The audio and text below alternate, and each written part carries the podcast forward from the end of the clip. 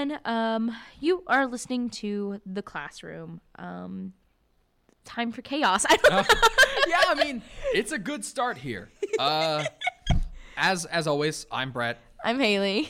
Uh, we got the Goblet of Fire, Harry Potter and the Goblet of Fire today. Uh, the second, I, I think I checked. This is the second biggest book in the series, second longest at the very least. Yeah, Uh, clocking in at 700 ish pages, maybe 750.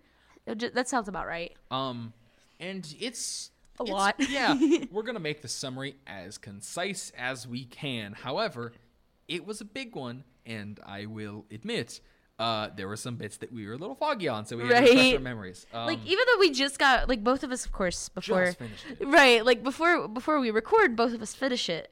But like the last like ten chapters were just gone from my mind. Um, I don't know why. They're just it's just gone. Yeah. Um, but we'll go ahead and cue off. I guess I'll I'll start this time. I think you started last time, so you can hear the dramatic turning of my book in the background. Of course, we start off with um, with what we see to be Harry's dream, um, but we know as a reality, which is um, the scenes at the Riddle House with Wormtail and Voldemort. And basically, we learn this background story. We learn about Nag- Nagini the snake, and we watch her kill this random muggle groundskeeper who just happens to be listening in.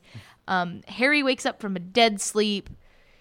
His scar hurts, which is the first time it's hurt since Since I think, the first book. yeah, since he met met Voldemort. Right. And then, of course, he panics. He sends a letter to Sirius, but doesn't want to tell Ron and Hermione because they she, he knows what they'll say, but he thinks Sirius will be a little more chill about it.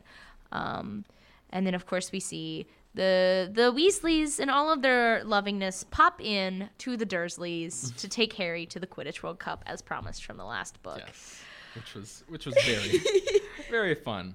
Um, so I think the they uh, the next the next morning, uh, they sort of get get ready to head off uh, to the tournament. Um, uh, Hermione's there as well. I'm not sure if we we mentioned that one yet. Uh, Hermione also is is accompanying them, uh, and they travel by Portkey.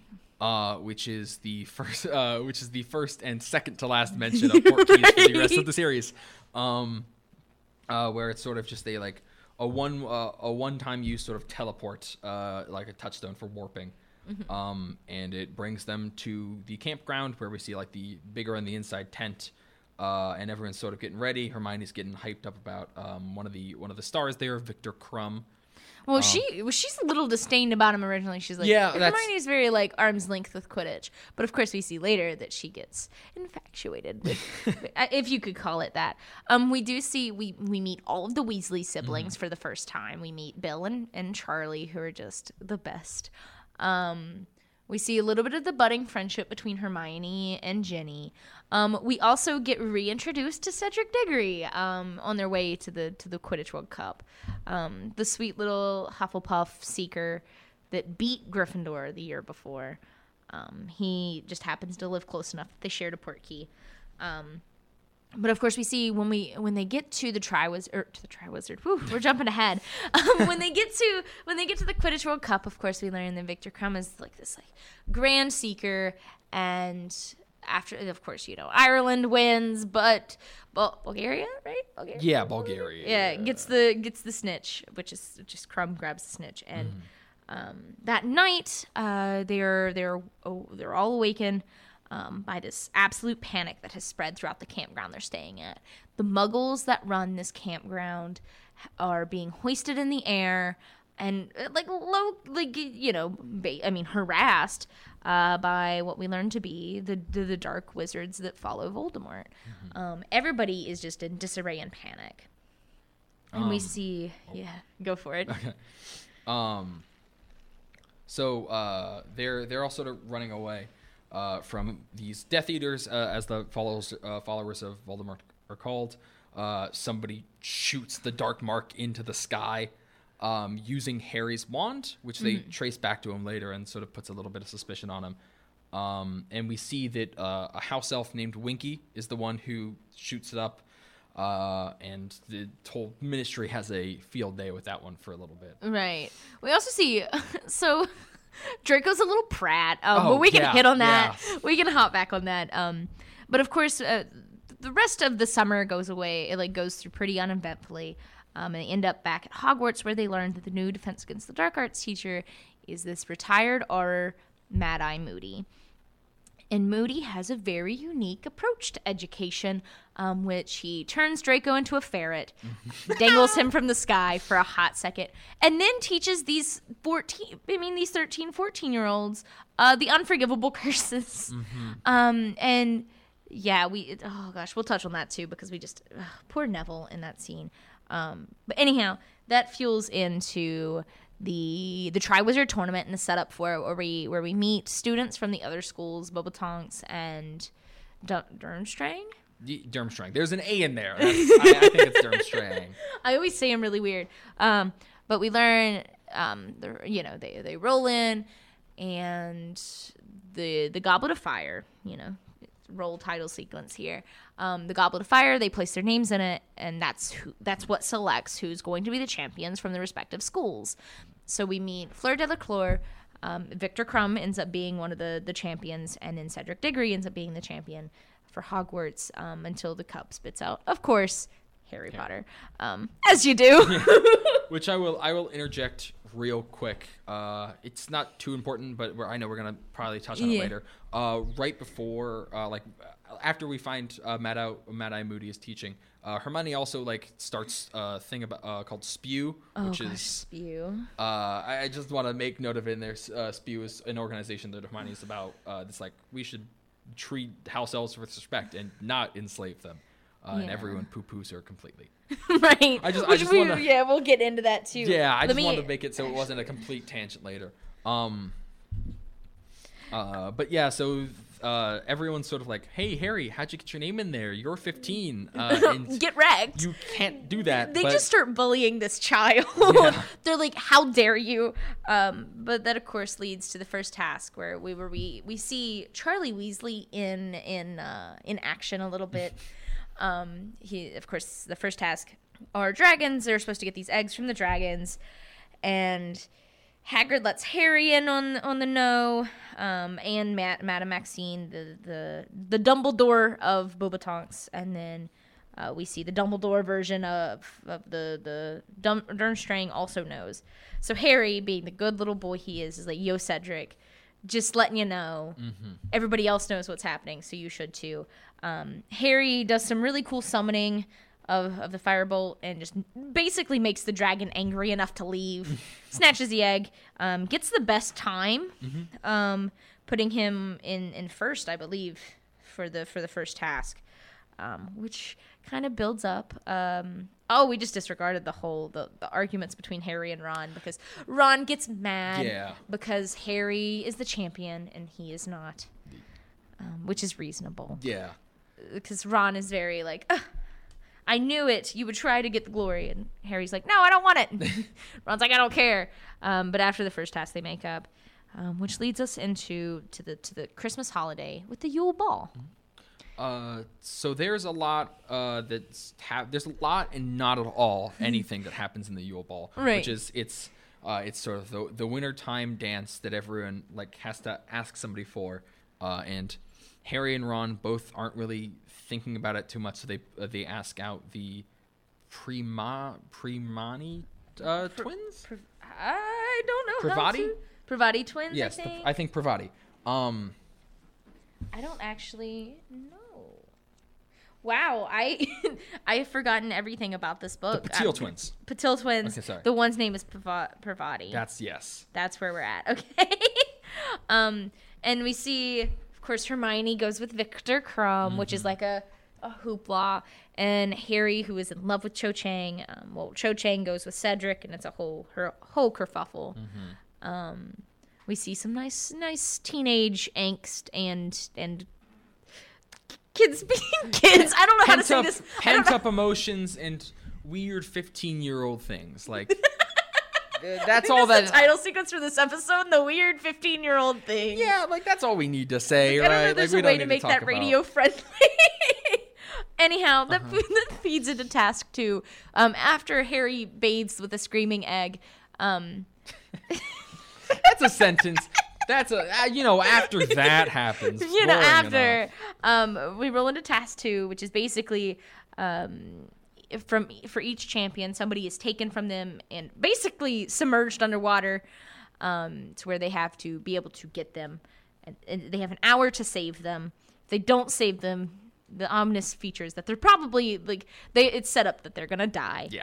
Um, Harry, being Harry, is the first to reach them, but also d- is the last to come up because he is afraid that everybody's going to get dead and doesn't want anybody to get dead.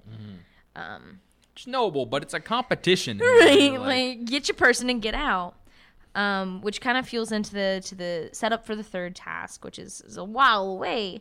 And in that time, we see Sirius come back um, after some raising suspicions of, of Voldemort kind of starting to be on the upswing of coming back. We see Sirius come through um, and meet Harry in Hogsmeade. disguised in his animals. Uh, yeah, as Padfoot.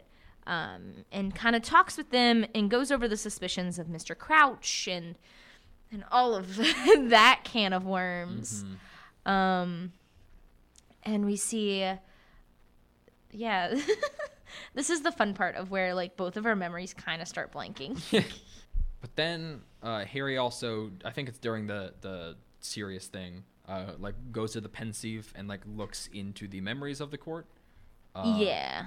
Uh, Yeah. And, and learns a little bit more about Crouch. Uh, We yeah, we learn about Crouch, we learn about Neville's parents. Yes. um, and the reason Neville acts. We'll, we'll get into that too Yes. of, of Neville a- reaction, Neville's reaction to Moody's teachings.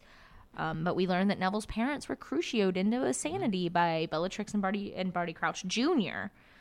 Um, and then of course we do learn that Mr. Crouch, uh, the the Barty Crouch Sr. is the reason Sirius got, you know, thrown in Azkaban with no trial, which is a whole different thing. Um, and so Harry kind of gets this background information for what's happening. Next would pretty much sets us right into the third trial. Oh, Harry has a dream. About, Oh. about every, you know, all that good jazz. Um, Harry's usual "Ow, my scar hurts" dreams, which this is the first book where we get his heavy, heavy dreams of him, Yeah. like This is see, where. being connected to Voldemort. yeah, this is where she remembered that plot line. It's like, oh, that's that's nice. That's so spicy. that's tasteful. Um. anyhow, so we go to test three, and of course, at this time, Cedric and Harry are tied for first place. So they enter the maze together. We see Viktor, Crucio, um, Cedric, But luckily, Harry, Stupefy, Krum, um, and then of course, when they get to the cup, Harry's like, "Hey, well, we both made it here. We're both winning." Yeah. Um, but surprise, it's a port key. Which is the last time the port keys are. Ever. I think, yeah, no. Um, technically, they use the same one to get back later. But right That's, that's something else. We'll yeah um and so we see them transported to this uh, this cemetery this muggle cemetery we see the name tom riddle so we know some something's up Mm-hmm. um of course wormtail carrying voldemort we learn um about is it the the, the bone the blood The bone, the blood, and the flesh. yeah and it's because it's um, we see wormtail cut off his hand Yes. um, and then Har- and Voldemort taking the blood from Harry unwillingly, and then we see him with the bone of his father. And basically, this is Voldemort coming back. Um, he touches his dark mark, summons all the Death Eaters, which we, we see Lucius Malfoy um, kind of make a guest appearance here. Um, so, oh yeah, straight up, I forgot. I completely neg- as soon as they arrive in the graveyard, uh, Cedric gets got. Oh.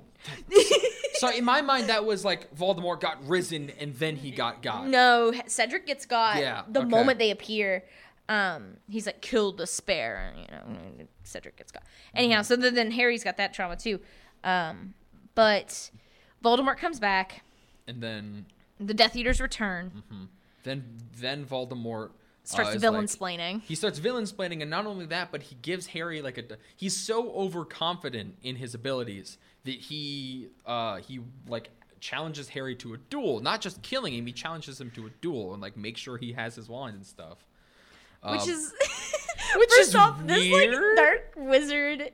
Not only was he defeated Challenge by a one-year-old, and then by an eleven-year-old, and then round two, kinda by a twelve-year-old, but now this fourteen-year-old, which has beat you three times now, just uses Expelliarmus. Yeah. avoid- Um. Also, Ooh. I don't know. I don't. This is one that I I feel like we should say. The Harry's able to like escape from the duel because like the Voldemort and Harry's wands are like linked. Like that's a thing that I Right. think was already established uh, in the uh, before, but it gets once again brought up again here.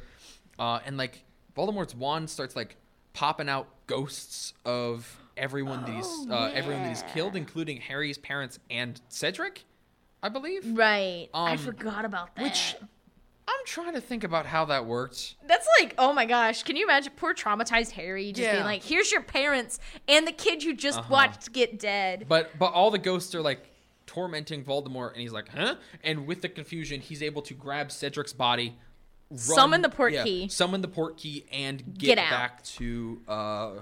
Hogwarts. So And then, so then Harry and dead Cedric get dropped on the doorstep of this Triwizard tournament. they're like, yay, huh?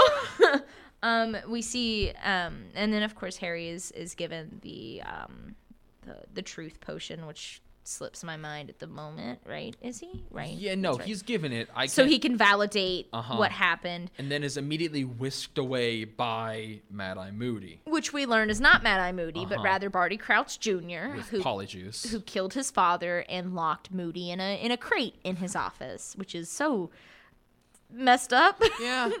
Um, it's also I feel like they put too much. I'll, I'll say this now.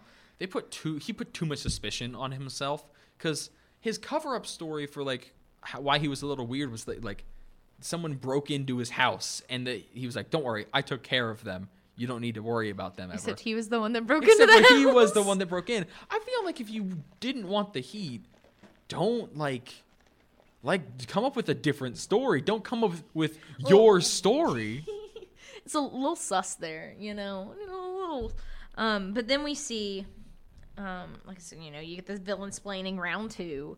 Um, Dumbledore's like, "Yo, uh, get Moody to the hospital wing," um, and then, and then Harry goes back to the Dursleys. Yeah. Uh, I will say though, um, he is he is given the invitation that he can visit anytime he wants to Ron's house. Right. Uh, that that is given to him, but he still does have to go back for at least a little bit to his abusive abusive uh, family. family. And I think I just that was the quickest summary. That's the quickest done. summary for the longest book, and I think it's because we had the we had the pleasure this time of like. th- Uh, the trials one and two could be like Well, and there's a lot of this book that that is very like not. i mean, skippable isn't the right word. Skimmable. Skimmable, yeah, because like there's so much of a focus, and this is kind of a good segue into one of our main topics today. There's a lot of focus on this like blissful blissfulness of like adolescence. There is such a high focus on relationships and and who you know who's messing around with who kind of thing um, that we see throughout this entire book. It is set up almost immediately.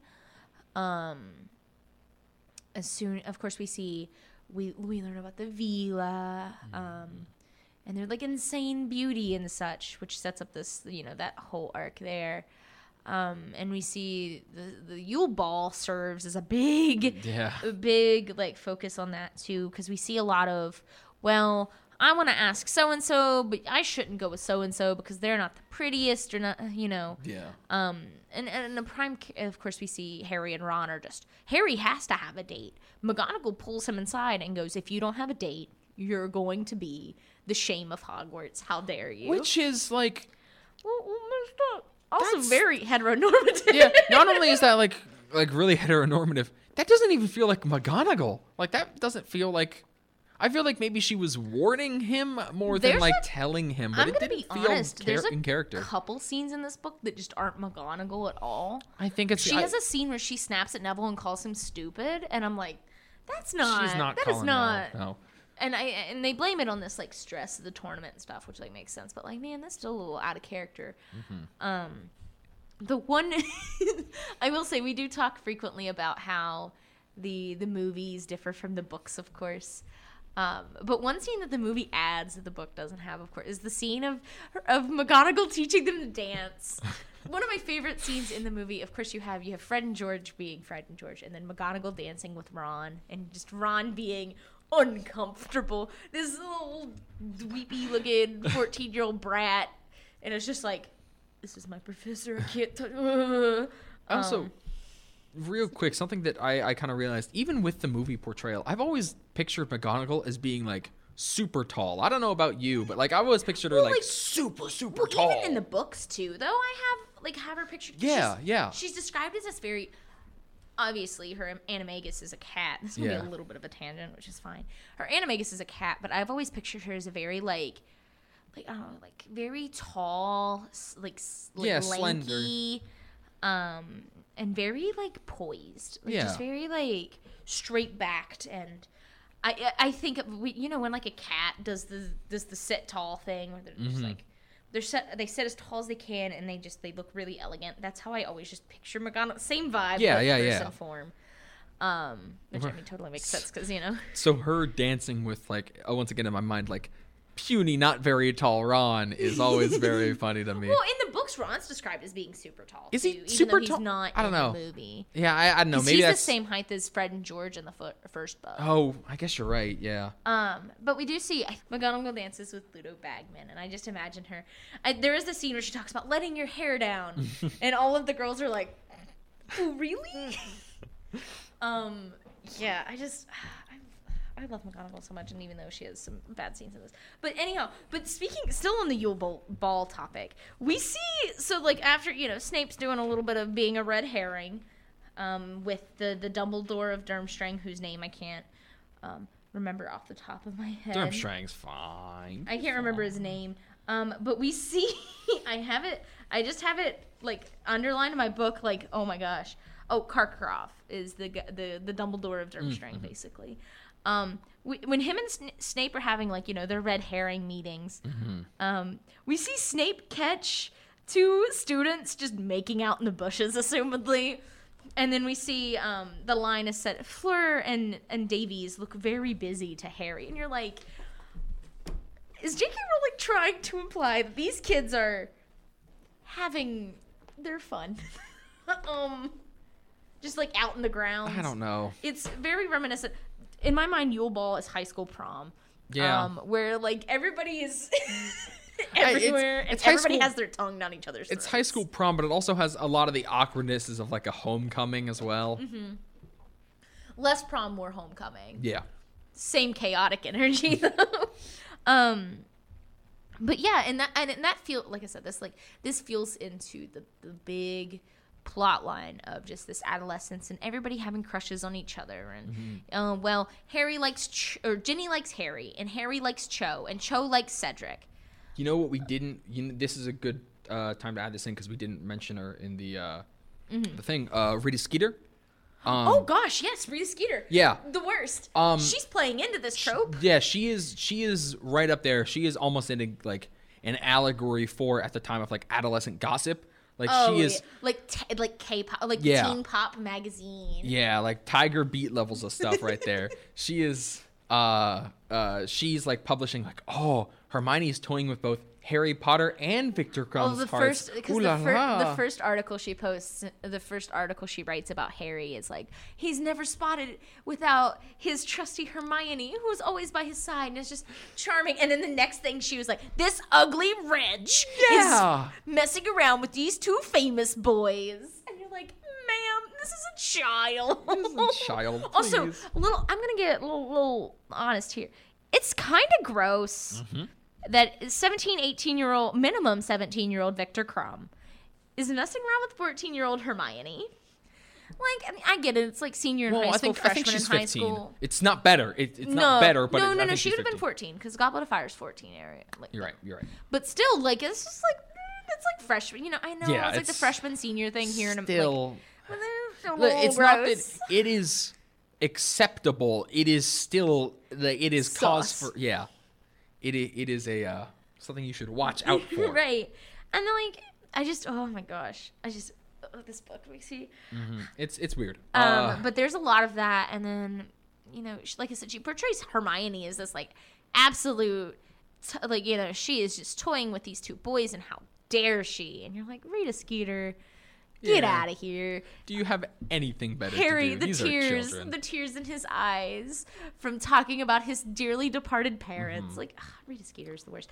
And getting back on the the topic of adolescence, we see it throughout of just like this is also the book we see the big separation between the guys and the girls yes. um you know we see a lot there's a lot of focus on that and we see a lot of focus on on people liking each other um because like i said there's the whole plot line of harry liking cho um and it starts a little bit last book but this book it's very heavily implied um he is just head over heels for her and of course she ends up she's never like straight up like no harry Mm, she like there's probably some residual feeling there but at the same time she doesn't turn down cedric i mean It looks more. It more, looks more like she was either keeping her options open or she was just like being friendly. right Like it, it's. It kind of seemed like she was trying to let uh, Harry down gently instead of just like.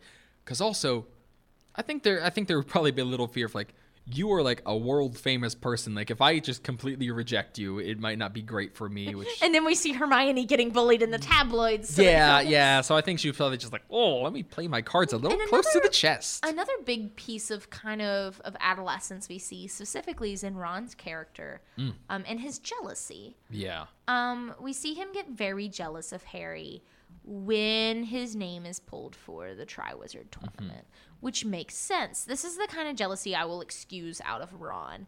Ron, who is, you know, the youngest boy of six, you know, comfortably a middle child because he has the younger sibling.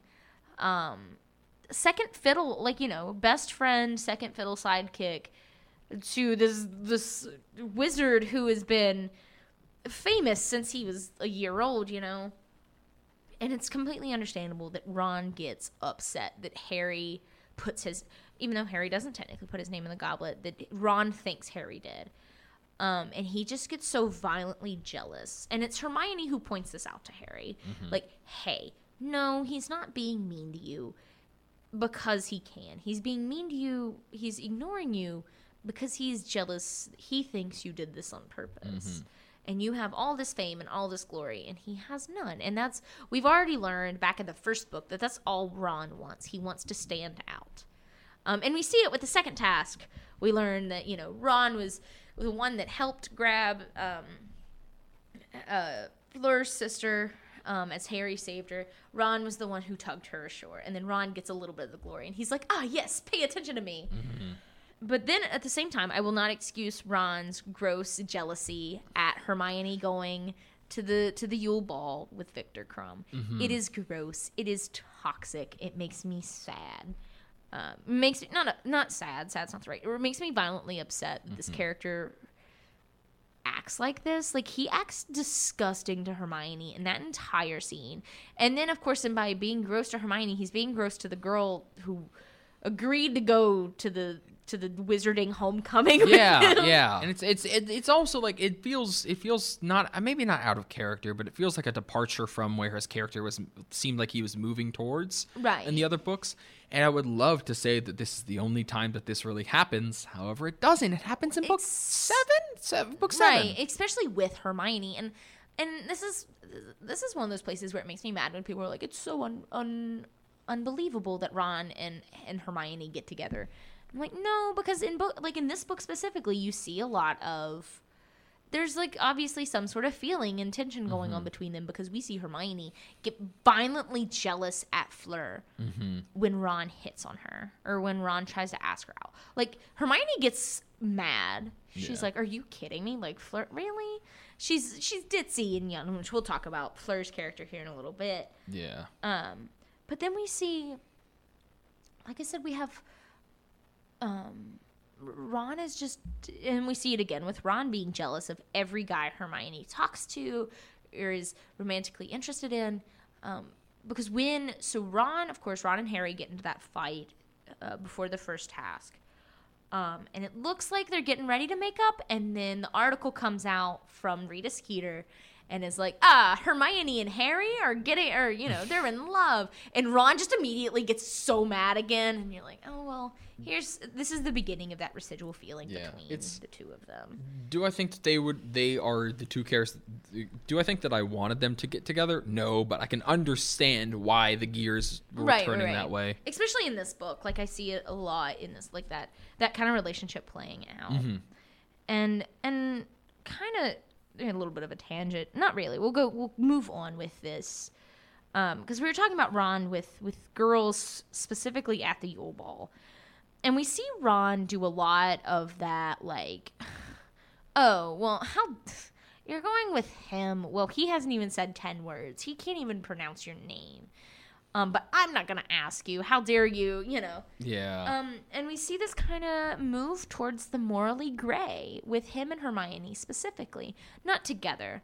Um, but we we see Ron kind of move to the more morally gray area with his. And his is more of like a dark side on how he treats people in this book specifically, and it does change a little bit as the other books get around. But Ron, ha- Ron just gets gross to a lot of people in this book. Um, but at the same time, we see Hermione really have her kind of not fall from grace. That's not the no, right word, but like she's a she is becoming more like the boys, like the the, Yeah. the duo there. They they are all becoming uh, more similar to each other. Uh, I I assume you're talking about uh, what she does with uh, Skeeter, Skeeter, right? yeah. Yes. She she straight up finds out that she like was illegally like like an unregistered animagus. Yes, uh, which is not allowed. You got to be registered for that. Um, you got to get your license uh, re- uh, renewed. Um, but uh, and she was using this to like spy and get some of this information. So instead of reporting uh, her, Hermione holds it over her and blackmails her. And it's like, don't do anything like this again, like ever. And is like hoisting it over her, which is not only not only like sure Rita, Rita Skeeter sucks. However, this is definitely a lot more of a morally gray move for Hermione, especially like how she's kind of like disregarding like rules, whereas that was like her one trait in like books one and two. And like first off, she just straight up because in the end of this book is when she just puts Rita Skeeter in a jar. Yeah, we yeah, see yeah, yeah, that yeah. she has Rita Skeeter in a jar. What? also, the fact that this woman's animagus is like a ladybug is very like Yeah, that actually opens up something. that, right. Like, it's like, like, oh, can- what counts as an animal? yeah, because that's not one. That is That's an spec- insect, but- Insect. Well, and like, and It's also I, I kind of an overpowered animagus if you're talking about just like spying and getting information. Like, right? Which it totally. I mean, it fits. Yeah. Um, but at the same time, th- like Hermione being mad at, granted, it's disgusting that Rita Skeeter is using this unregistered animagus form to get this information because, like, that's just that's wrong. Yeah. And we'll touch on that when we talk more about Rita Skeeter. But don't throw stone. Don't throw stones when you live in a glass house. Literally, Sirius Black is an unregistered animagus. the only reason Boy got out of like wizarding prison was because of this animagus form. And Hermione's just like, oh no, no, but she's the problem. And Yeah, like, it's- yeah, you know, It's it's yeah, like like I said, it is. It's not like it's not Hermione. yeah, it's it's it's not her. I wouldn't say that it's not Hermione, but it's definitely not the Hermione that we had known so far. This sort of is her sort of changing. And I think She also, I don't think, has the problem with her being unregistered. She has the problem of the way she's being a, using like it. a, like a brat. yeah, right? yeah, yeah. Um, and we can kind of kind of move here, and um, this, thi- that's a prime example of how this novel's a darker turn. Yes. Um, this this book is often the the like like categorically the turning point of the series.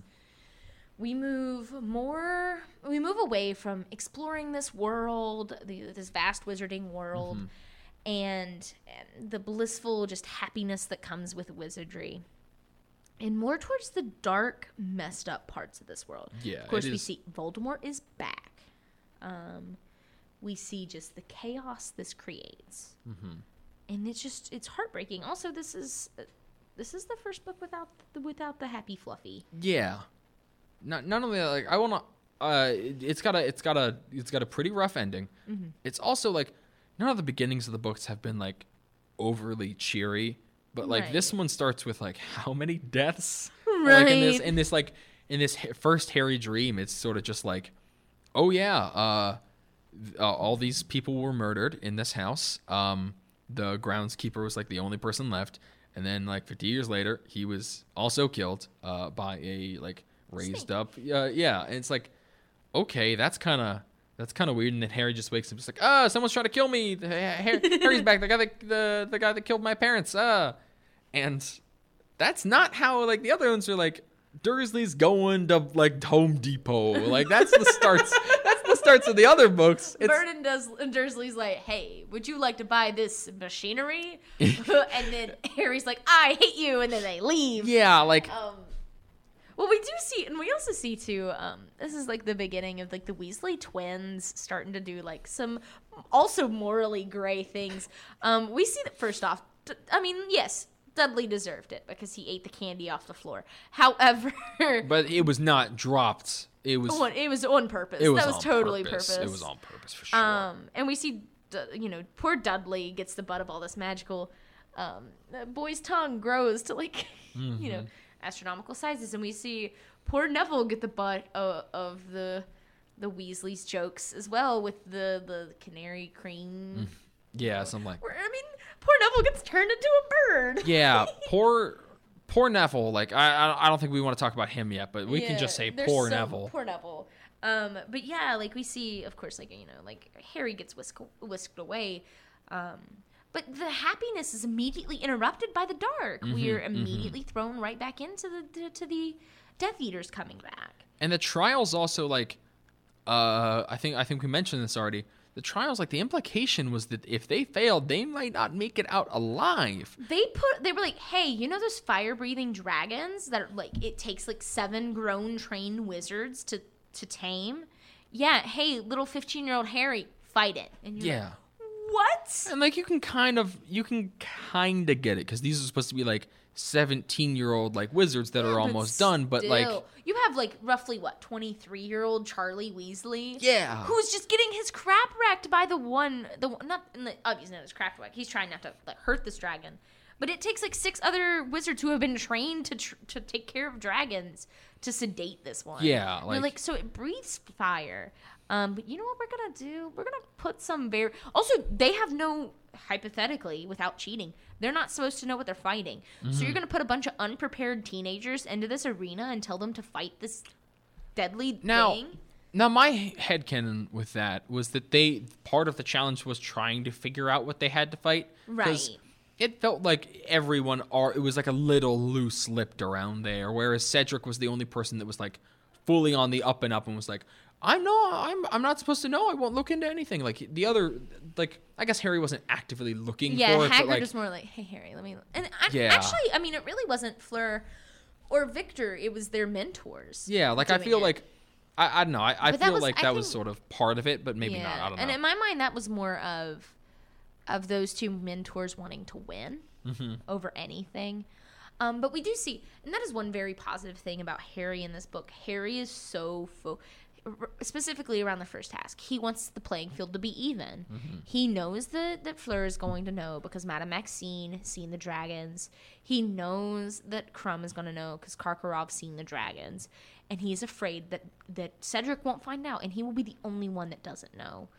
Um, so he immediately, like, within the, that scene, he goes, "Okay, I need to tell Cedric. I have to find the time to tell Cedric that we're fighting dragons."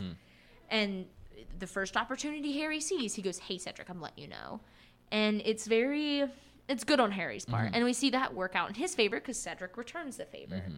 Um, and Cedric really is never blatantly mean to Harry, no. despite the fact Boy has every reason to be mean to Harry. Yeah. Um, if any character has the right to be absolutely disgusting to Harry in this book, it's Cedric Diggory. The, you're the only person that's being sort of like one upped. Yeah, like and like because Cedric is literally getting the glory stolen from mm-hmm. him by this snot nosed fourteen year old brat. It's also it's also like I could even understand if he was being nice if like he knew the kid one didn't have any say in like accidentally getting picked and two wasn't Harry Potter because like if it was just like a kid he could probably get a little bit more fame out of like oh I'm gonna be nice to him and like I'm gonna treat him through this and try to be like helping him along and I'm gonna look like the good guy but it's Right. Harry Potter who is established as being the literal chosen one he's like what am I supposed to do here? Like, right. But he, yeah, he is. He's like almost nothing but nice to him, d- aside from like, like going to the dance with Cho Chang. But that wasn't his that wasn't fault. yeah that wasn't intentional just and like, "Oh, hello." there's a i mean there's a little bit of sus on cedric's part when like they're walking out right after it's announced that harry won or not harry won but that harry was also a hogwarts representative and he was like how'd you do it? And harry's like i didn't. And cedric's like mm, okay all right. But like he's never that- mean to harry. He's always very like eh, you know kid gets the short end of the stick kind of thing. And it's very i just i love cedric diggory Mm. so much.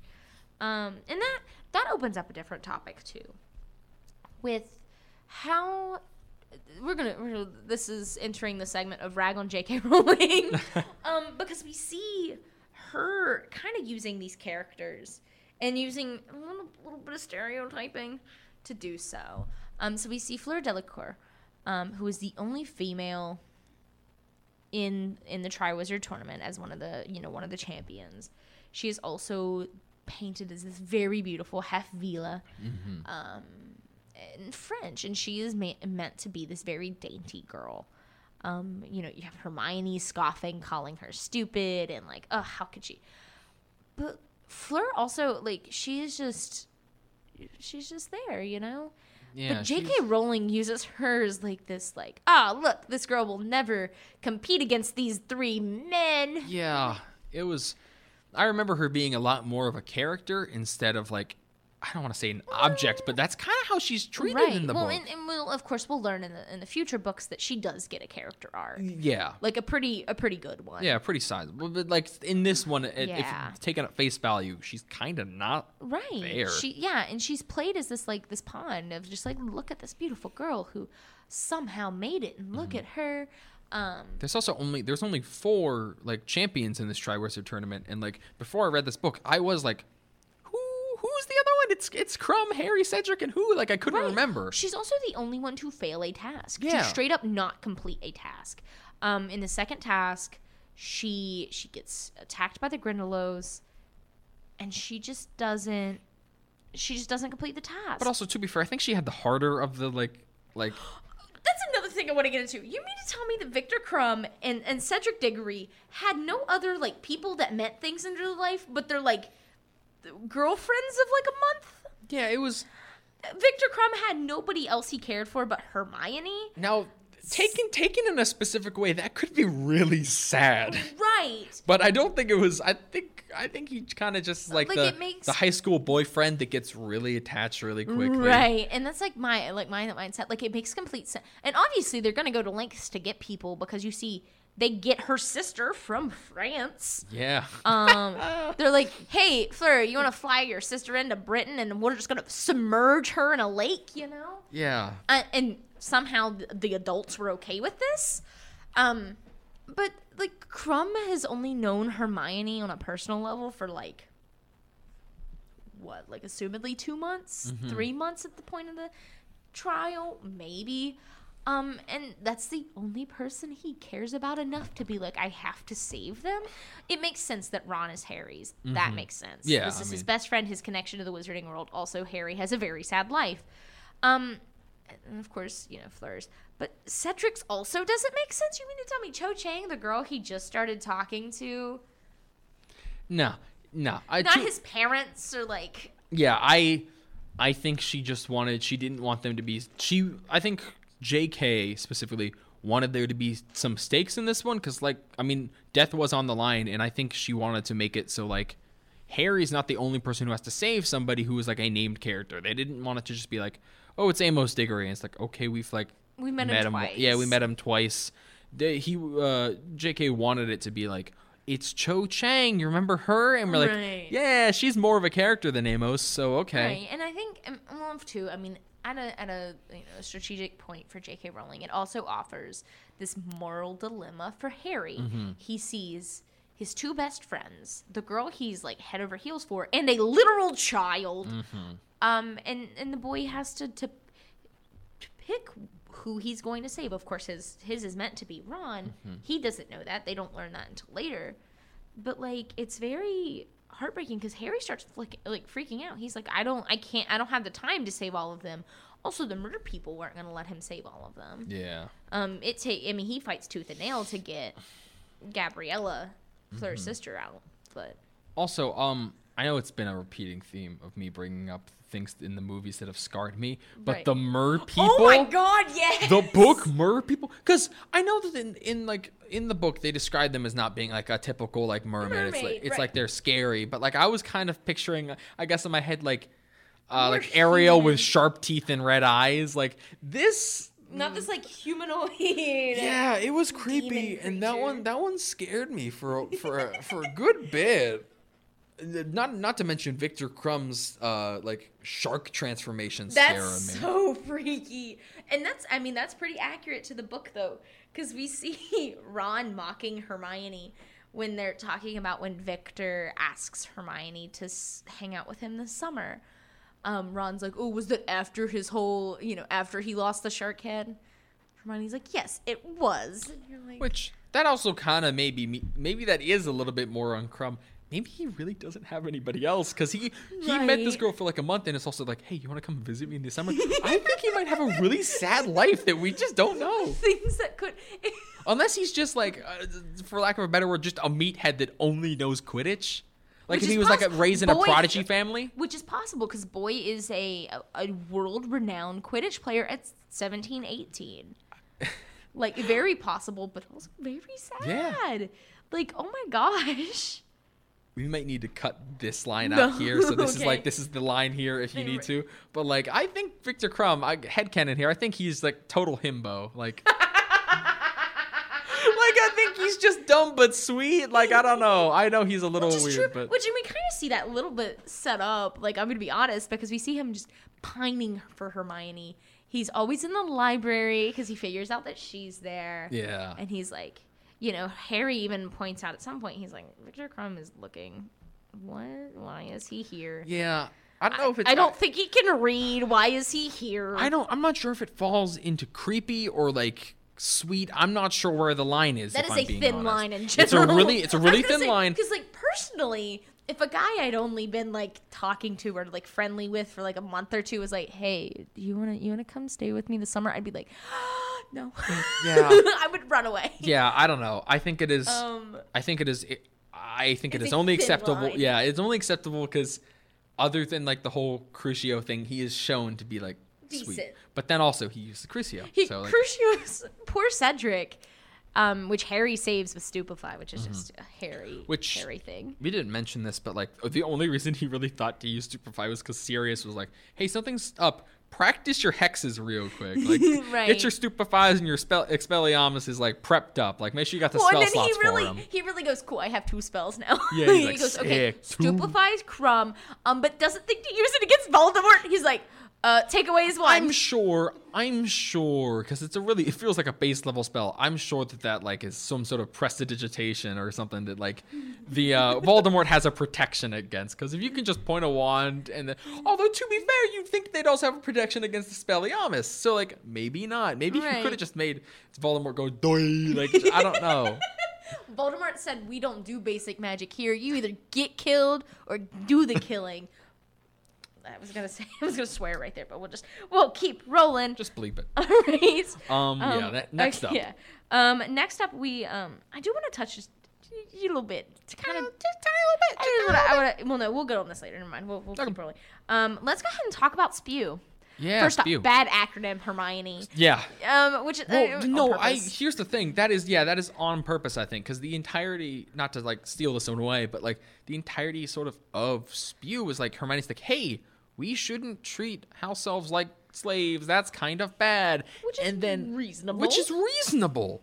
Like there, that was kind of like a sentiment that was provided with Dobby. It was like Dobby wanted to be free, and everyone seemed to be on that train of like we shouldn't enslave them. However, it's then like painted by like by J.K. and then uh like by force kind of like Harry and Ron are just like oh come on it things are already things are already set up like like that like don't you don't want to rock the boat which is never a good defense when Right. talking about an issue Well, like that Because we hear we hear many of the Weasleys, specifically Percy and the twins, be like, "No, house elves like being slaves," and you're like, "That what?" like that's not a that's not a, something that the twins would say. And then we see Ron kind of get on that boat, not as hard, but is very like once Hermione starts aggravating him, he's like Hermione. They just they don't care. And we see, of course, like Dobby. Dobby cares. Dobby does not want to be. Um, when we see, but we do, and we see Dobby be like, "Oh well, Dumbledore offered me this much money, and I turned it down because I do like working." You're like, there's a very problematic layer here that J.K. Rowling is painting, um, because then we see Winky's entire reaction to the Yeah. to getting fired, um, to getting from getting like you know f- freed quote Yeah. unquote from her family, um, and then and then getting the job at Hogwarts. She is distraught, and like that just that paints a very problematic picture Mhm. in this this level of of I mean obvi- I mean obviously uh, they they say straight up it's an analogy for slavery. It's yeah, it's like And if it wasn't I really wish like I understand what maybe she was going for, but like don't don't if you're gonna make it this weird and like coded and like oh they like to do it, don't out directly say it's an allegory for slavery. Right, right, right. This is um on this week's episode of J.K. Rowling is the worst. Here's why. Um, hey, maybe just don't imply that you know people liked being slaves. Like that's not Yeah. that's not a good thing to say. Yeah, no like I don't know. It's I just- it's rough oh. and we could spend more on that, but I don't want to rehash what we've already sort of talked about for JK being cra- uh, right. trashy. Like there's so many great things that J.K. Rowling just does to make her look awful. Um, and then of course we see too, um, and we've seen this before in book three, and I can't remember if we talked about it any last week when we talked about um, kind of Hermione's Hermione disregards divination because it is a frillier and a less less structured um, like academic trope, and we see her d- like disregard lavender and um Para- Pravati Pravati Parvati? Pravati. There we go. Um, we see her disregard them because they favor divination. Like that's messed up. Um, but It's then we also- see what is sorry it's it's also like that it, it's weird that like not only hermione like looks down on them for that but but that jk like directly set it up that she's like i'm gonna put some like some discred uh, discreditation like on this art of divination and also make these two characters only like specialize in divination like it was weird that like it just felt weird like a weird choice from jk as if she was trying to say something and then having hermione like affirm it like it's it was really weird Well, and those me. are the. I mean, in their year, those are the only other girls we see aside from Hermione. We see Hermione, and we see them too. Um, we're not really. We don't ever talk about other girls from their year. Mm-hmm. Every once in a while, Pansy gets brought up, but that's more of like in conjunction to Draco. yeah it's Um, but in that same sense, when when it comes to spew, we see um, Hermione on the other side of the coin. We see most of the guys in the story writing Hermione off as being temperamental and and you know this like the, stereotypical social justice warrior who well you don't and you know you're just being way too overbearing. Like how dare you assume things? And they and almost every guy in the story is just like hermione shut up. Yeah. Um, you're being dramatic. You're being emotional. And that's not a positive image image to have here jk rowling. Um, that's not. Like, Yeah. that, that made me so mad in reading this just how everybody kind of disregards hermione's drive as she's just being overly sentimental overly emotional which is such a common trope for girls that makes me violently angry. Like no hermione has every ground to be you know to be defensive of this elfish uh, welfare. She did not know that hogwarts was ran off of slave la- you know slave labor. And for her to find out this just rocks her identity it's completely reasonable that she is so upset Yeah, I mean, it's uh, when you find out that like, oh, this is a great place, but it's being run off of people that are like not getting not getting paid, just getting treated like basically trash yeah trash.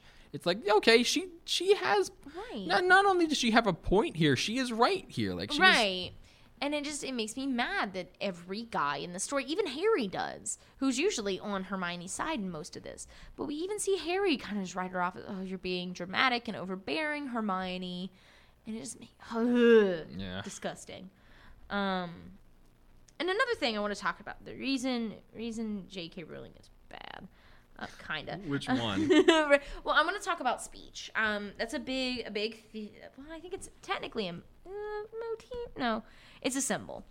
Um, in this book and in other books we've seen that J.K. Ro- Rowling uses dialect to um, kind of indicate social standing. hmm We see it with Hagrid, um, with his with a very heavy accent portrayed because he is stupid. He, you know, he is portrayed as stupid. He's portrayed this like loose lipped and um, very like bumbling kind of guy who didn't complete schooling. hmm So you know his accent portrays that he is kind of kind of on the stupider side, which is problematic enough. hmm Um, we see the accents affect both the other two um, champions in this book as well. Mhm. We see that, that Fleur has a very obviously a very French accent, and it's hard to understand her. Um, and then we see the same thing with Krum. Uh, Krum's accent makes him almost uh, like Incom- ununderstandable. Yeah. That's also tied into. I think that's not just accent, but he's like he doesn't speak English very well, or at the very least, that's what they like Portray make him it to portray do, it to be, which is also problematic. Like Right. almost putting an emphasis that if you do not know English, you are dumb. It's like Right. it's really, right. it's really J.K. Like I don't know how much else we can. Well, and and the biggest one, of course, is how the how the house elves speak.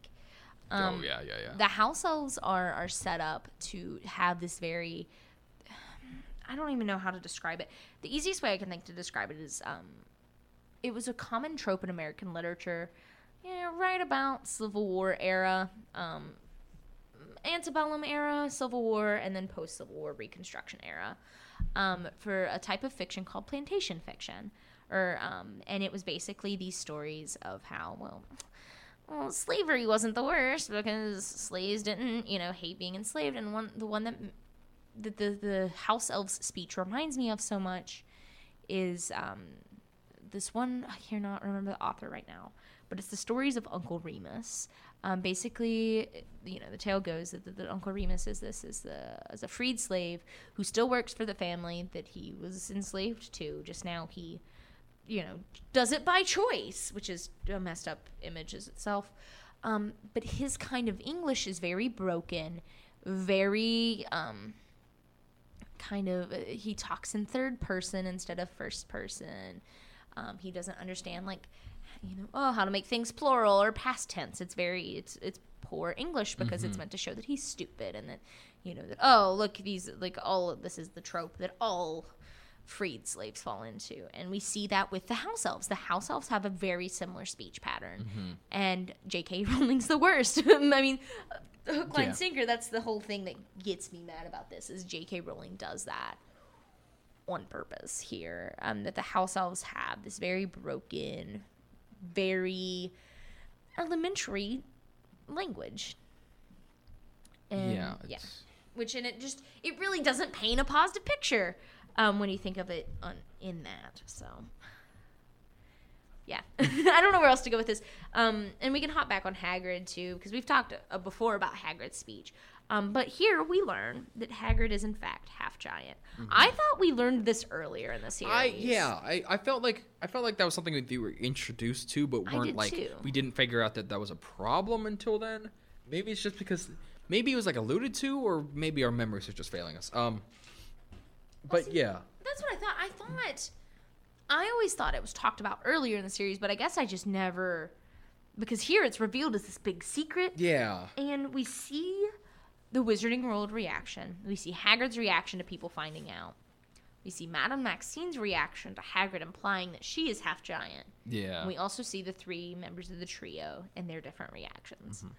Um, so Hagrid is heartbroken when this story gets out. When Rita Skeeter uses her dumb powers to to eavesdrop on Hagrid, we learn that Hagrid um, Is she publishes it. yeah, she publishes it. He almost stopped. He almost quits teaching until he's like, If it wouldn't have been for Dumbledore being like, if you're not in, you will be in the Great Hall at 8:30 in the morning. I don't care. yeah, Um, and we see Madame Maxime gets violently angry at Hagrid for suggesting that she is half giant. Granted, the woman is like described as being like ten foot tall. Yeah, like she's Like- she's massive. Probably. She was she had a, she had her special minifigure in the Lego series, like the ones with like the weird bottomed feet. She was huge. Sorry, I know Thank that's a, Thank you for giving me the. sorry. I know that, that was I, I I know that that was. You're you're revealing how truly dorky you are. Listen, I had every Lego set for oh, Harry Oh, Potter. Terrifying. um, but either way, we see her get so mad at Hagrid for suggesting that she, she is just big boned. How dare he assume? Mm-hmm. And Hagrid's like, big boned. Excuse you. No, like you're, you know. Yeah. Um, and then we see, and then like I said, so we see the three, the three members of the trio and their reaction. We see Harry, who is just like, eh, you know, what's it matter? yeah. And then we see Ron, who's like, "Oh my gosh, that's awful! How did we not know this? How could Dumbledore let somebody like that work here? Oh my gosh!" So yeah. and then Harry's like, "Whoa, this is still Hagrid." Ron's like, "Well, yeah, I guess you're right." Um, and then we see Hermione like, "You didn't know? Like, Mm-hmm. come on." it also that's something else that I want to bring up. I hate more ragging on J.K. It's not like the it's not like she set up that.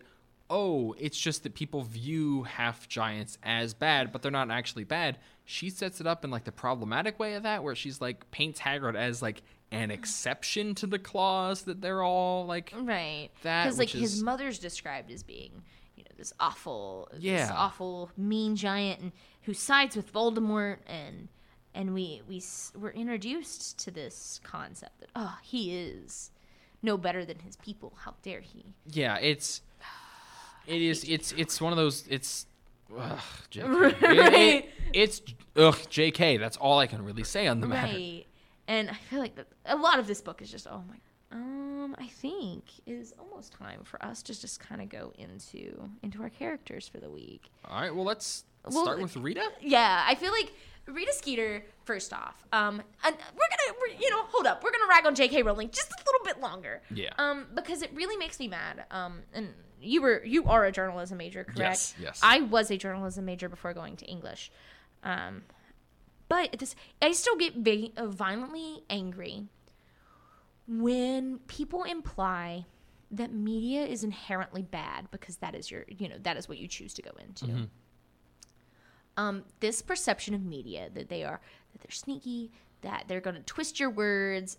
First off, if you've taken any entry level journalism class, you will learn that is not that's is- literally not the case. That is rule number one in the no no book. Like, right? Like you do not twist people's words. You do not take things out of context. You Mm-hmm. don't frame it like that. And it makes me mad when that is the only perception of media you give us in your entire book. I know. The only touch of media we get in this book, with the exception of like Luna and her family, uh, that we'll get more into next book, is is that Rita Skeeter, the, this this snaky woman that that edits everybody's words, who over dramatizes everything, who makes it out to like, oh these these poor neglected children are oh that evil witch of a girl.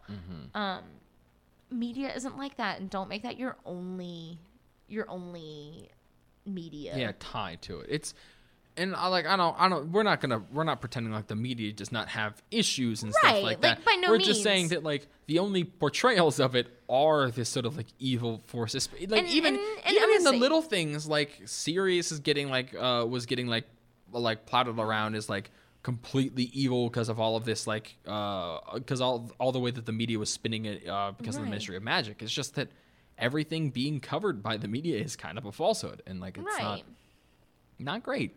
Right. And like and don't get me wrong, this is not the only series that we see that. This is not the only type of, you know, of any I mean, Criminal Minds, uh, which is one of my favorite shows, does it. Mm-hmm. They they portray the media as these snaky, they're going to try to do whatever they can to get the story. That's not the Yeah. case. You don't there there's a code of ethics for a reason. Yeah. Um, and archetypes like Rita Skeeters are the worst, and the reason that people don't have a distrust in the media, um, and that's that's its own thing. But Rita Skeeter is Rita Skeeter is a very bad character. Yes. Um, she I want to say she's probably number three on my people I hate in this series list. Okay. Um, she's behind Umbridge Yeah. that we'll, we will we will meet next week, um, and like behind Voldemort, I guess. See, I don't like Voldemort, but I don't think he falls on the. I don't think he falls on my list of like the bad ones because he's he's the villain. I feel like it's a cop out to put him in the like The bad list. yeah the bad list. Ooh, like Wormtail's up there too. He. yeah, I think it's it's Dolores. It's oh, I, I added somebody to the list last book. Was it oh, Wormtail? Lockhart. Lockhart. Yeah, I don't like I don't like him. He's creepy. Um, And but Rita Skeeter's up there. yeah, Rita Skeeter's definitely up there. Um, oops. But we see. Oh my God, she's just the worst. yeah. Um, I I have a. mm, It makes me really. First off, do not sexualize these children. These Yeah. literal children. fourteen. Right. And like so and like we said earlier as a joke, he, she does a lot of the like the the Tiger Beat like teen pop magazine style of writing. Harry Potter has a crush on Uh, right? Jennifer And, Lawrence. I don't like all of her and all of her articles are like that. Yeah, it's Um they're very expose and you're like, mm, "Ma'am, mm. and it's also none of it is none of it is like that's that's another thing about her character. None of it is like journalistic stuff. It's not like coverage of events. Like that's not like that's kind of what she like seems like she's there for. Like she's But she's not. totally She's she's not. specifically covering gossip uh, and like tabloid esque stuff. Um, right uh, and it's like mm, like okay like the, and the language she uses is very like slithery and slimy. Like she's Right, trying to set up things in a specific you- way. Yeah. yeah like um the scene right here uh when okay the article that she uses to reveal hagrid's uh, Yes. like hagrid's um parentage Albus Dumbledore, eccentric headmaster of Hogwarts School of Witchcraft and Wizardry, has never been afraid to make controversial staff appointments, writes Rita Ske- Skeeter, special correspondent.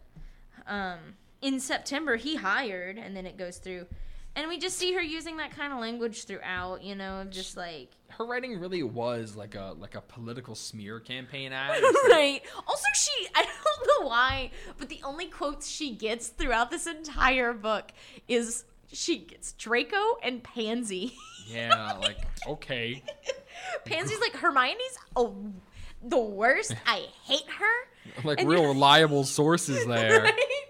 But um but yeah, I don't even Ah, Rita Skeeter is just one of those characters. But yeah, no, like, and this kind of goes right back to what we were talking about earlier with like Hermione blackmailing her. Granted, you should never blackmail somebody.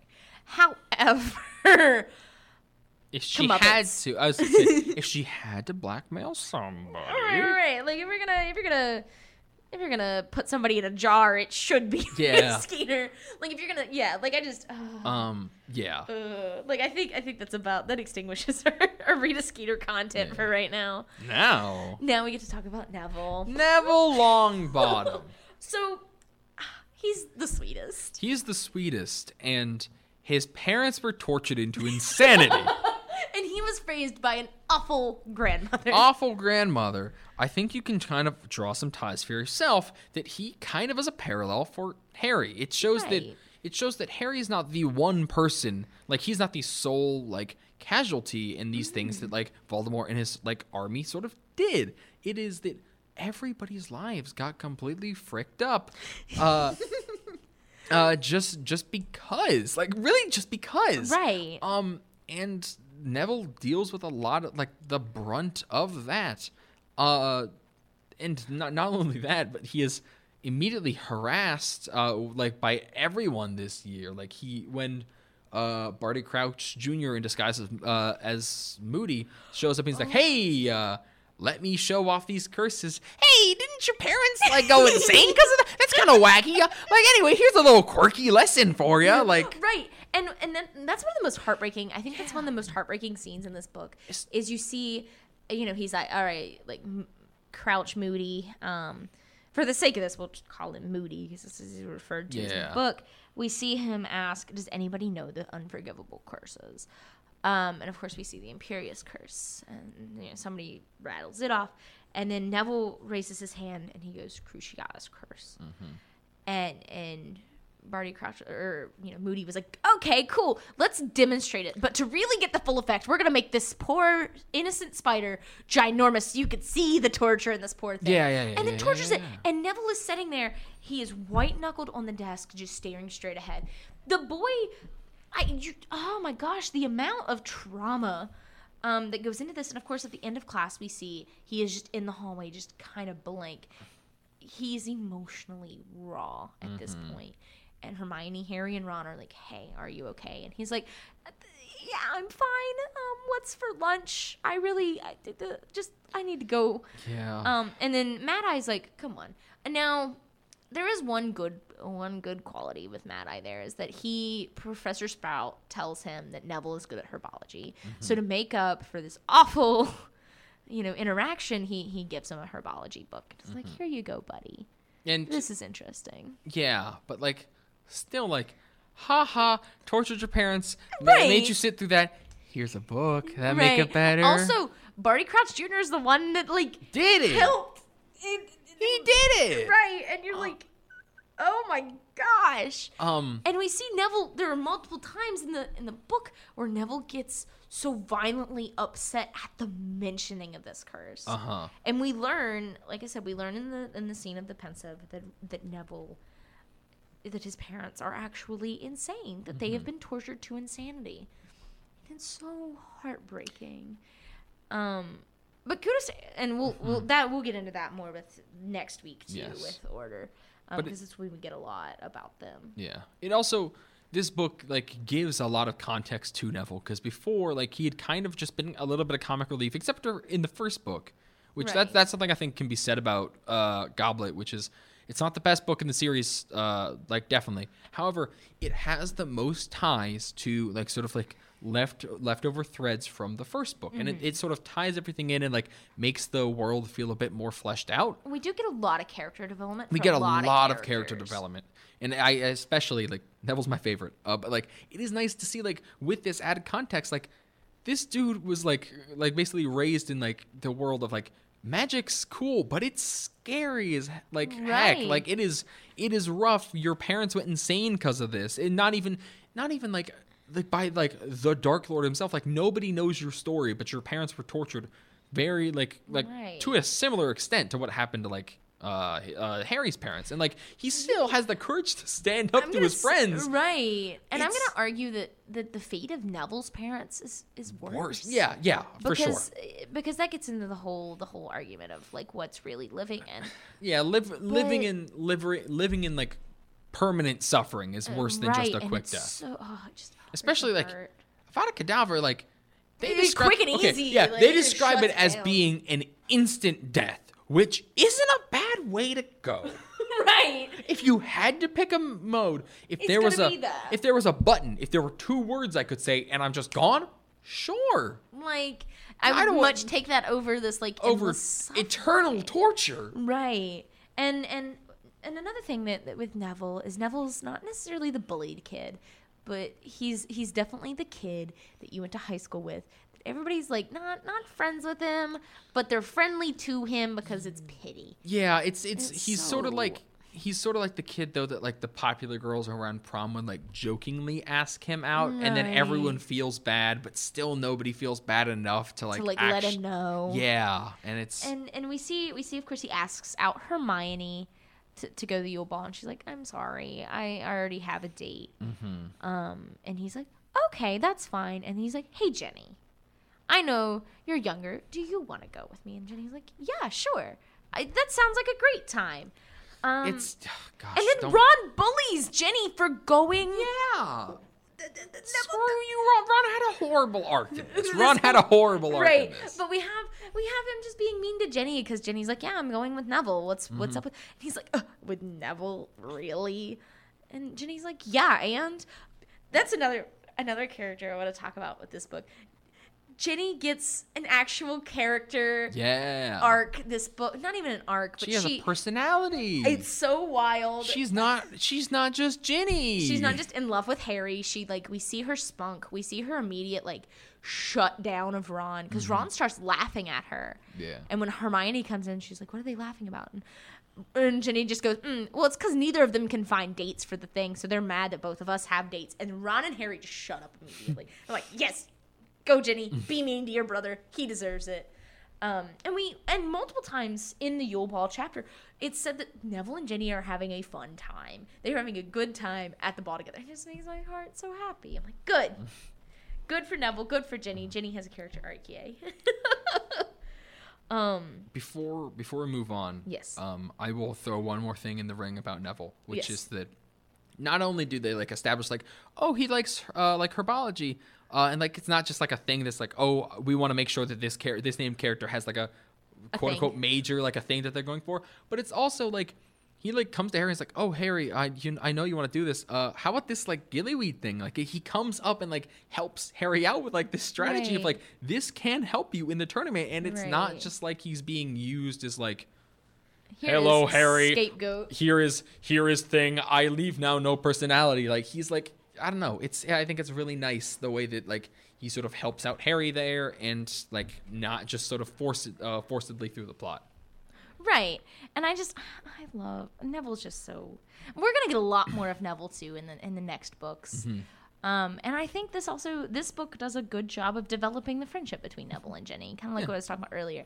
But that's the beginning of their true friendship, and it just makes my heart happy. well Um, speaking of do we want to move on to mvps I think so. I think it's MVP time. okay uh, Do you I, have one? I have two mvps Okay. i have a feeling that one of them might be picked by you so i have a backup Ah, I'm not. I don't know. I'm not sure. Um, I'm trying to think. if you want if you want to go first uh, you can but i can also go first I'll let you go first, and you can say both of them. i can say both of them Say both of them. Okay. Well, one of them, for reasons that we kind of just talked about, is going to be Neville. Of course. Uh-huh. uh, I wasn't. Uh, if you were going to choose one, it was going to be Neville. Uh, the, the, but like, he he does so much uh, for the plot. He like has to go through all of this sort of just crap. He's like he's built up as a character. He helps out Harry. He's like the only reason that Harry's able to like get as far as he does in the tournament. And I mean, I feel like saying anything else on him is kind of going to be like Redundant, Yeah, redundant. yeah. We just talked about him. right. Um, but I think Rewind 30 seconds. Yeah. And you got it. uh, the second one uh, is more of my more of my sort of funny joke backup, which is I think an MVP has to be Voldemort's wand. Because like, because okay, think about this. Harry was gonna die if Voldemort's wand didn't decide to do a one and only trick of. I'm feeling a little guilty Little today. spicy. Let's bring back my victims and just have all the ghosts come out and distract. I'm not sure if that's like a resurrection stone thing that like I wasn't quite getting, but it was really weird. Right. Um, it was really weird. It never comes up again aside from the resurrection stone. Um, and it just was able to distract Voldemort enough that Harry could escape. And if that doesn't feel like some sort of fun Deus Ex, like the, this is the only reason Harry's still living, I don't know what else is. right. Yeah. No, I'll give it to you. That's a, that's a good one. Um, I'm going to go with Cedric Diggory. Yeah. Um, sad he got got, but um, we just see how amazing of a character he is. He never gets nasty at Harry. He is just this. He's you know he tit for tat kind of thing where it's like Harry help me out, I'll help him out. Um, but he's never going to be mean to Harry. He also gets along with all the other champions, with the exception of when Viktor Krum, you know. But um, but it, but we multiple scenes we see him talking to Fleur, we see him talking to Viktor, we see him interacting with Harry. He is the only champion that directly interacts with Harry, with the exception of when Fleur hugs Harry after the second task. And I just I love Cedric. He's just so he is just portrayed as this very good guy, and we see that in the last book, and we see it a lot more in this book. And I just it's a shame he got got. Um, and it left and poor Harry's just gonna so much emotional trauma with watching Cedric. Also, like Cedric's dead body just hitting the ground beside you. Can you imagine you're just vibing with your friend and you end up at a graveyard and then he's dead at your feet? Like you're really gonna get thrown off there. Yeah. Um. Anyhow, MVP. Okay, or I think it's LVP. Is that what we LVP did? Yeah, sorry. valuable. Okay, Yes. LVP. LVP. I've got mine. Um, I feel weird saying this one. LVP for this one is Dumbledore. Okay. Okay, so and like I Go know it's a little it. bit of a stranger pick. He doesn't do anything. Like he like he like he begs Moody to come in. And like I guess it's just for like he needed a replacement, but he barely does any like looking into the he's just like, "Oh yeah, there was a break-in. Uh don't worry, everything's handled." No, okay, sure. You got it. constantly drinking out of a flask, never had like a weird drinking problem before. Okay, seems normal. Like he doesn't. D- Dumbledore doesn't do like anything in this. And like when when Harry's name gets pulled, he's like, at the very least in in the book, it is like a he calmly asks like, "Hey Harry, you put your name in here?" And like he's like, "No, I didn't." He's like, "Okay." And then he's like, "Well, I don't know what to do." And then Moody's like, "Ah, it's the rules though, so you gotta do it." And You gotta get got. yeah, Dumbledore's like, okay, that's fine. Like he's very, I don't want to even say pushover. He's very like, Okay. com- yeah, complacent. He just doesn't do like anything. And I have a feeling that if he put his foot down, just, just like not but once in in the book, if he just stopped one thing from happening If you just went, hold up, wait one second. yeah, like it's it's. yeah, I I just feel like Dumbledore was like not out of character, just nothing in this Right. book. I feel I- like he was a he wasn't, uh, despite all the power that he's shown to have over the school in previous books, he kind of just goes with the flow a lot. Right. Right. The only like one thing he does is like helps with the Pensieve, but like also that's nothing much either. That's not, and like that's not really on. That's more of like Dumbledore being like, well, you kind of have to understand what's happening. Yeah. Here's some exposition. Yeah, like like I said, I don't. I, he's my LVP just because like I like he just doesn't do anything in this book. nothing. He's Yeah. he's he's the least valuable so far. I'm going to go with Ron. Yeah, that he was my I he was my follow up. Um, because Ron is just I, uh, and Ron used to be one of my favorite characters. I'm gonna be honest. he is And- out of vogue in this one. Right, and and then like in rereading the series, um, specifically in this book, I hate Ron. Oh my gosh, the the language he uses to talk about girls, to talk about other, you know, to talk about the guys that Hermione is interested in is just disgusting and toxic, and it makes me mad. Um, the fact he like straight up ignores his date to sulk about Hermione, and then has the audacity to be like mean at Hermione for going out with somebody else. And Hermione has every reason to just be like, well, maybe ask me out next time, not as a last resort. Uh, get wrecked. Um, Ron deserved it. Uh, at that moment, Ron, uh, like Hermione should have just like threw a s- like threw a smoothie smoothie on his head. and It would have Yeah. fit. Um, but yeah, Ron's just the worst. He gets mad at Harry, which is like excusable, but still like, man, that's your best friend. Like, there's like a line there. Um, and like, I don't know, just, man, Ron was bad in this one. Yeah, Ron's out of line. Right. Um, like, and uh, as I want to say, as this is the midpoint of our, our reread of Harry Potter and our midpoint of the series, think we should do the first half of the series MVP and LVP. Okay. Okay, that's fair. Um, Um. I'm gonna go.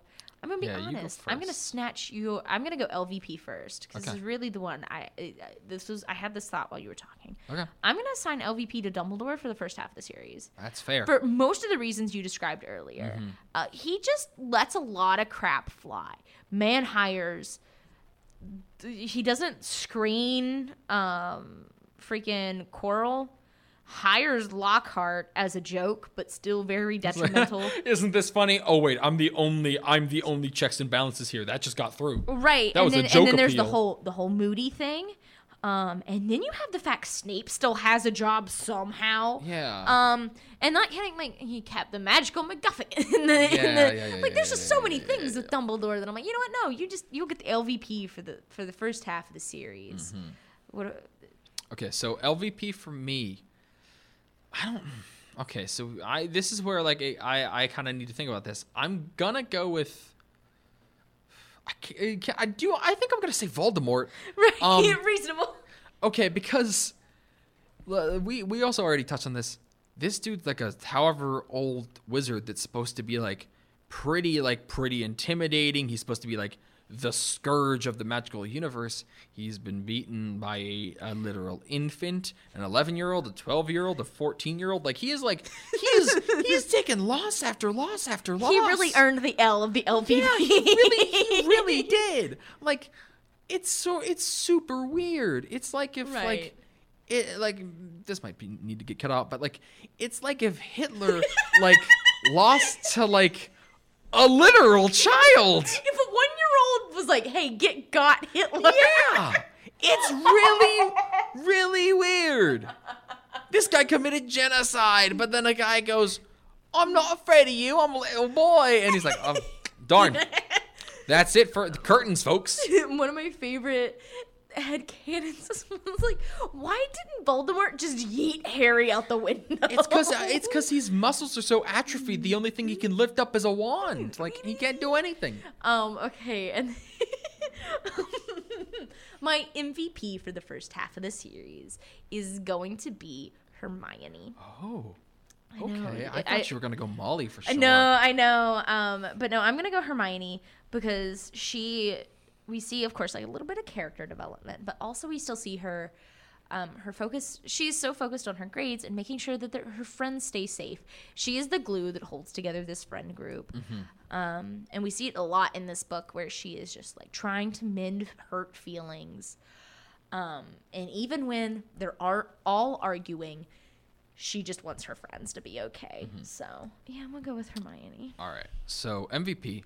I feel like Hermione's a very solid pick. I feel like there's only one, maybe two other solid picks. Mm-hmm. Um, I gotta go with Hagrid.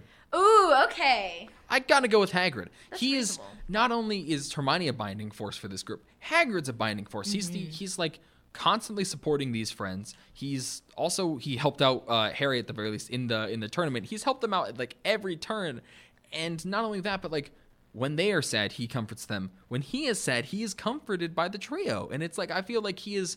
He is like a, he's basically a fourth member of that trio almost. Right. Like there's the, Harry Potter would not be the same without Hagrid. Agreed. You ask somebody to name a Harry Potter character, Hagrid's usually up off on there. Like if you like, oh, list five, he's on that list for right. sure. Right. I also feel like he's like the adult supervisor. Yeah. he's He's like he's like your cool teacher that the like cool, the cool dad who's gonna drive you to and from the movie theater. Yeah. I can agree with that. Yeah. Um. Yeah. So thank you guys so much for listening. Thank you. We know this one was a little bit more uh uh yeah, off the cuff than normal, but I- right. and I think this is this is gonna kind of be how most of the, the next couple of Yeah. episodes are gonna find So, because uh, get they, used they to get it. big, right? Yeah. Get used to it or get out. No. Um. But yeah. Um. Next week we will be reading and discussing Order of the Phoenix. Uh. That's gonna be fun. yeah. Anyhow. Uh. Thank you guys. We will catch you next. Adios.